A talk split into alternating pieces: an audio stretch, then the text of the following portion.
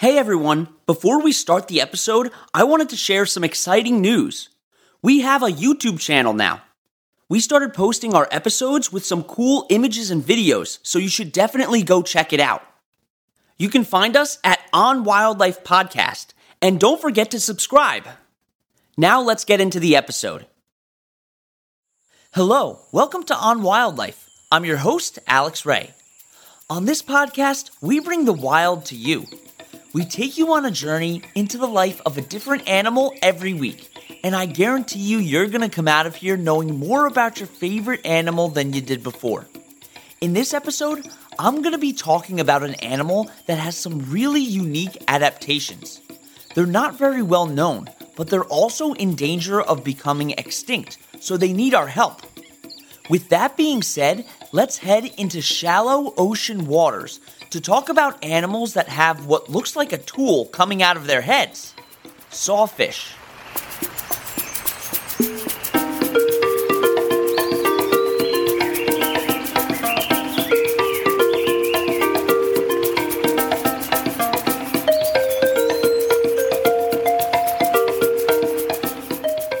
There are two species of sawfish that are found in the oceans around North America: the small-toothed sawfish and the large-toothed sawfish.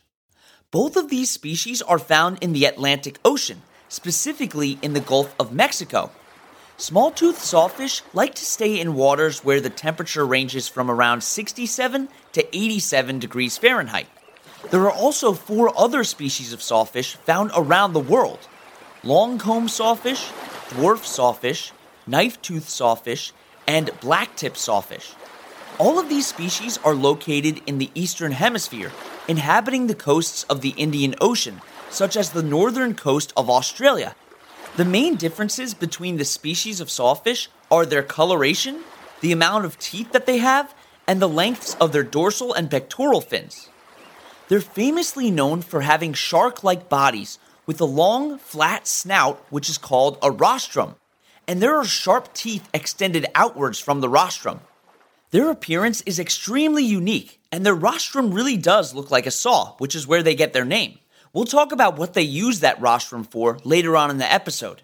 Sawfish are pretty large animals, as they average about 16 to 18 feet in length, and take about a decade to reach mature size. The large-toothed sawfish can grow up to about 20 feet long. For reference, that's the same size as a great white shark. But the long-comb sawfish is the largest species, reaching lengths of up to 25 feet. The average sawfish's lifespan is usually 25 to 30 years, with them reaching sexual maturity very late relative to most rays, at about 10 years old.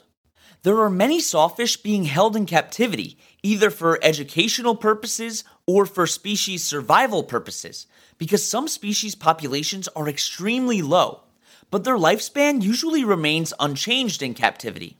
As I mentioned earlier, sawfish are accustomed to shallow and coastal ocean waters. They tend to live in areas with mangrove forests, where they're able to lay their eggs safely away from predators. Mangrove forests are made of shrubs and trees that grow out of the water, usually acting as swamp-like estuaries along the coasts of rivers and oceans. Fish species, like sawfish, live between the tree roots that grow underwater, which gives them a good amount of protection.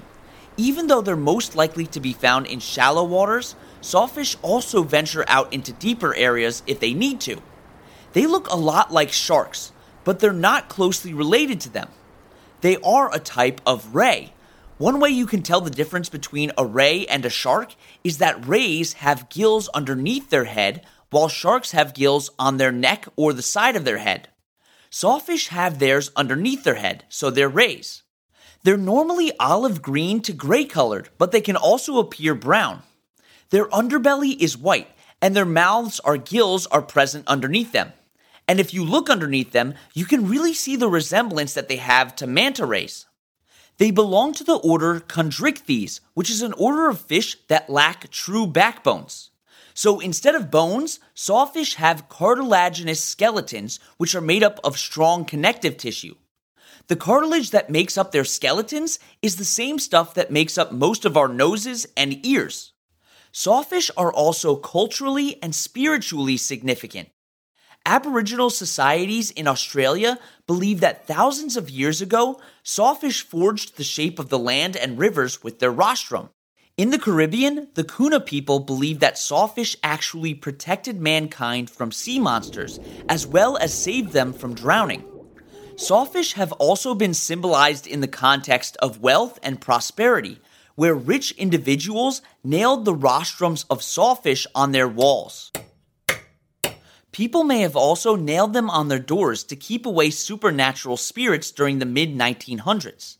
And this is one of the many reasons why their populations have been declining, but we'll talk more about that later on. Before we head into the break, I just want to mention something that you definitely want to hear about. We have partnered up with Follow, which is a really awesome company. They're committed to helping wildlife in a unique way. First, you can buy a really cool bracelet from them. Each bracelet corresponds with a different animal and organization that Follow partners with. Along with the bracelet, they also send you a QR code that you can use to track a specific animal of your choice on your phone. And it even gives you a little information about the animal that you track. And the best part about it is that when you buy a bracelet, 10% of the proceeds from that sale go to the organization correlated with that bracelet. Some of the organizations that they partner with are Save the Elephants, Polar Bears International, the Sea Turtle Conservancy, and Saving the Blue, which just so happens to focus on helping sawfish as well as sharks. If you want to buy one of these awesome bracelets, go to myfahlo.com. That's spelled myfahlo.com. And don't forget to enter our code, which is ONWILDLIFE20 in all caps. And this gives you 20% off your order. So that's myfahlo.com and ONWILDLIFE20.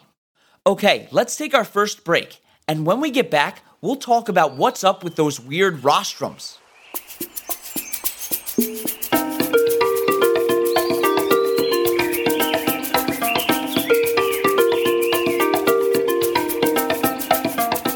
The science word that I want to talk to you about today is cellular respiration. Respiration may be a term that you've heard before, and you may relate it to breathing. Cellular respiration is the process of taking in glucose and oxygen to make energy.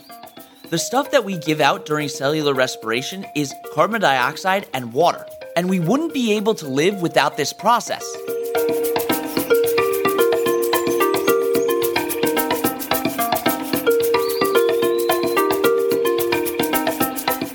Okay, welcome back. So what do sawfish eat? Well, they're carnivores and feed mostly on fish and crustaceans. They have 10 to 12 rows of teeth, depending on the species, and have 22 to 29 teeth on each side of their mouth. When a sawfish gets in proximity of a school of fish or shrimp, they use the rostrum to slash whatever fish or shrimp it catches. For crustaceans, the saw-like features on the rostrum allow the sawfish to break the hard shells of their prey. Their teeth are rounded, but they have a very sharp posterior edge that doesn't chew but snaps and breaks their prey. And once they kill their prey, they can eat it with the mouth that's underneath their body. But their rostrum isn't only used to catch and kill prey. It's also used as a navigational tool. It has small pores on it that detect electrical fields.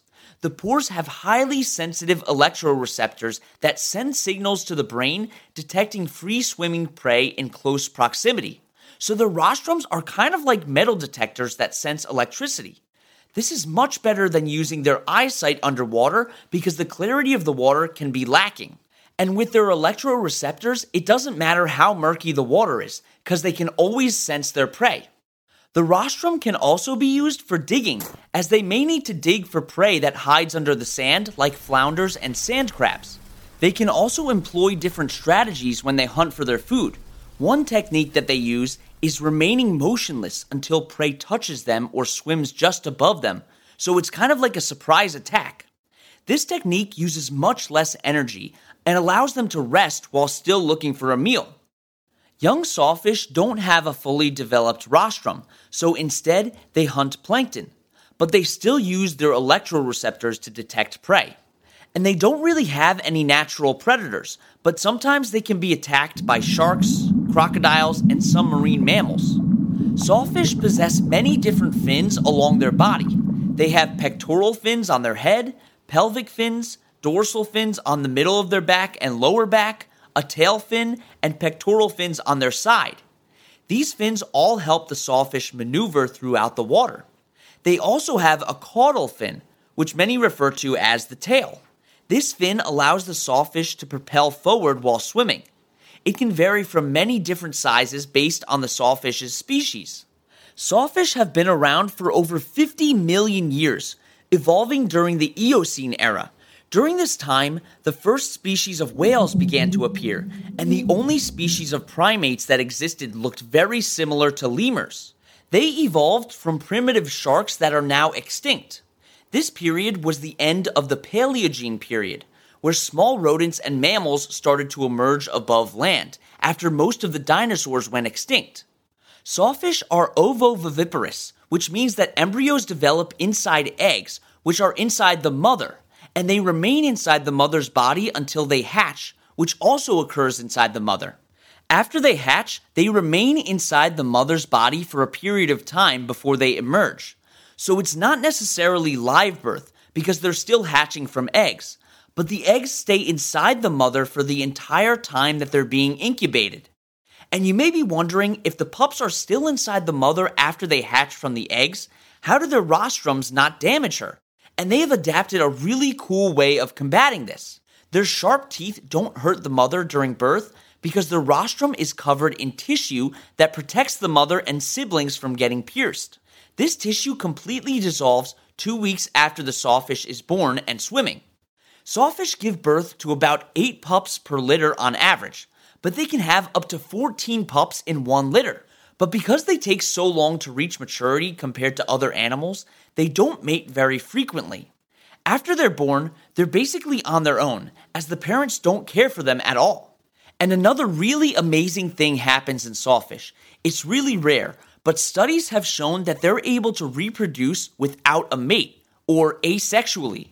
This process is called facultative parthenogenesis. When we say something is facultative, it usually means that this happens when specific circumstances arise. Asexual reproduction is very rare in vertebrates, but some reptiles such as snakes and Komodo dragons are also able to do this. Scientists think that parthenogenesis might be common in species that have a higher risk of extinction.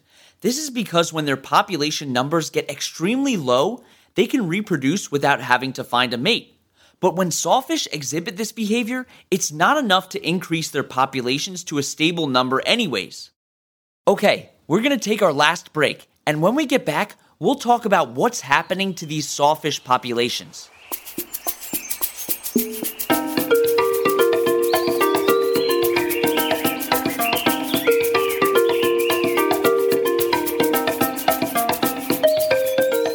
Time for our trivia question.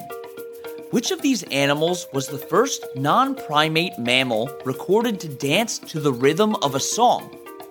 A, a dog, B, a sea lion, C, a kangaroo, or D, an elephant?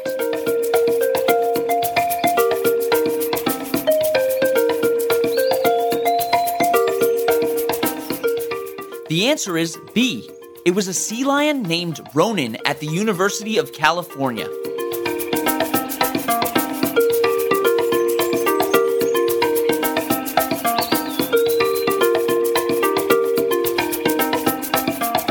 Okay, we're back.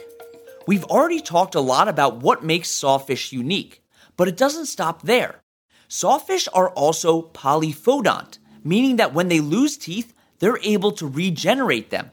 This is something that not a lot of other animals are able to do.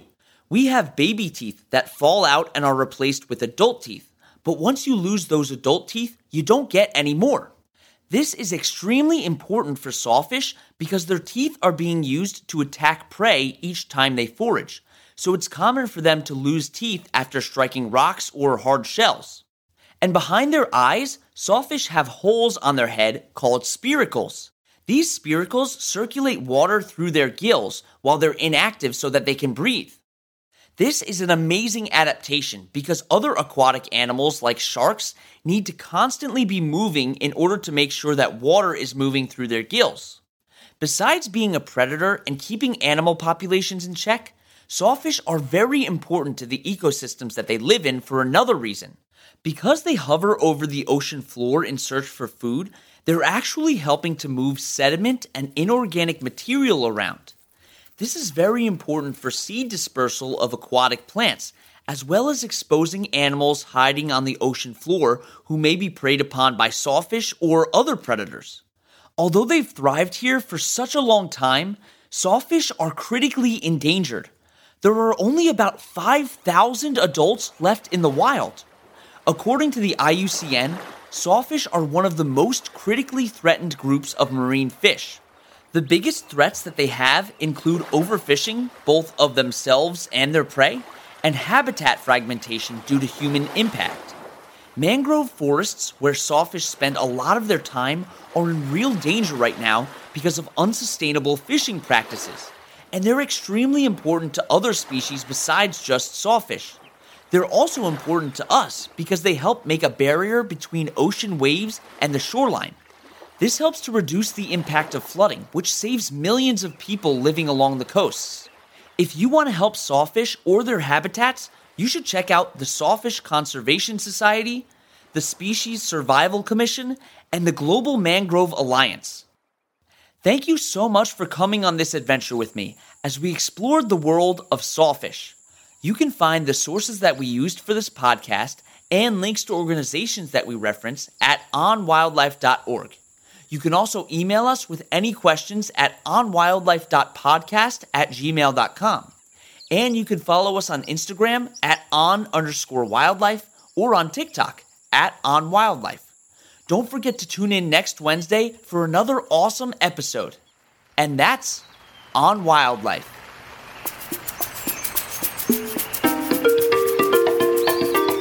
You've been listening to On Wildlife with Alex Ray.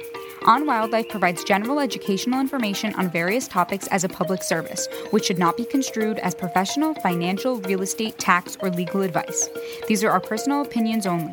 Please refer to our full disclaimer policy on our website for full details.